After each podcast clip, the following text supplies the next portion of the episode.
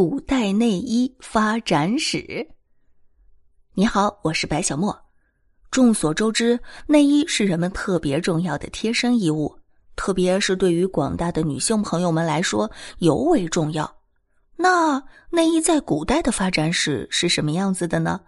古代社会由于生产力比较低下，人们穿的都是什么呢？那在内衣没有发明之前，对于不同朝代的人来说，穿的衣服又是什么样子的呢？今天啊，我们一起来了解，在不同的时代，内衣的各种形状不同。首先是远古时期，这个时期啊，人们通常是用树叶和兽皮制作成简单的内衣。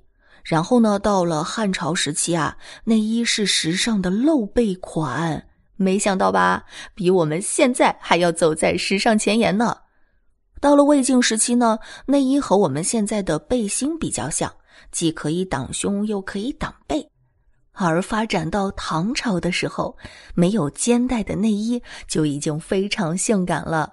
像杨贵妃等等啊，他们穿着的内衣呢，就是没有肩带的，可以开始展露事业线了。到了宋朝时期呢，女性相对又回归到了保守的一个程度，内衣呢就从抹胸式变成了系带式。到了元朝时期，内衣啊最为繁琐，不仅有绳，还要系绳扣，所以呢，他们在系的过程当中有一点点类似于束腰。那发展到明朝的时候呢，内衣自带收腰功能就越来越完善了，腰侧会有系带去做到一个收腹的效果。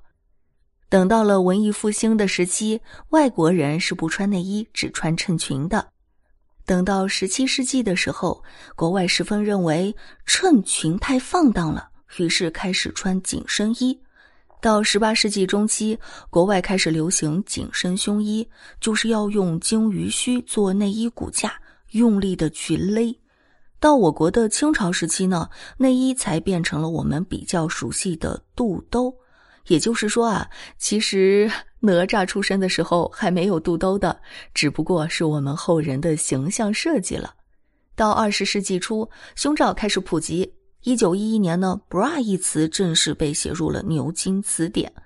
到二十世纪初的二十到四十年代，女性开始使用小马甲。但是这个小马甲呢，就是类似于束胸，它并不舒服。到了民国时期，阮玲玉是中国最早穿上西式乳罩的明星，胸罩便成为了当时女性解放身体、追求美丽、展现风采的潮流单品。一九三六年，美国开始以英文字母来区分罩杯的大小。再到了二战时期，女性呢被迫在车间工作，面对重型机器，为了安全，她们自己穿起了保护罩。到了一九四六年七月十八日，比基尼横空出世，可以把它揉成一团，装到小火柴盒里。再到五十年代呢，子弹胸兴起，以梦露为代表。到二十世纪五十到七十年代，我们因为与苏联交好，苏式胸罩变成了人们的首选。一直到六十到七十年代才有了运动内衣，这样呢就让女性的运动变得更加的方便。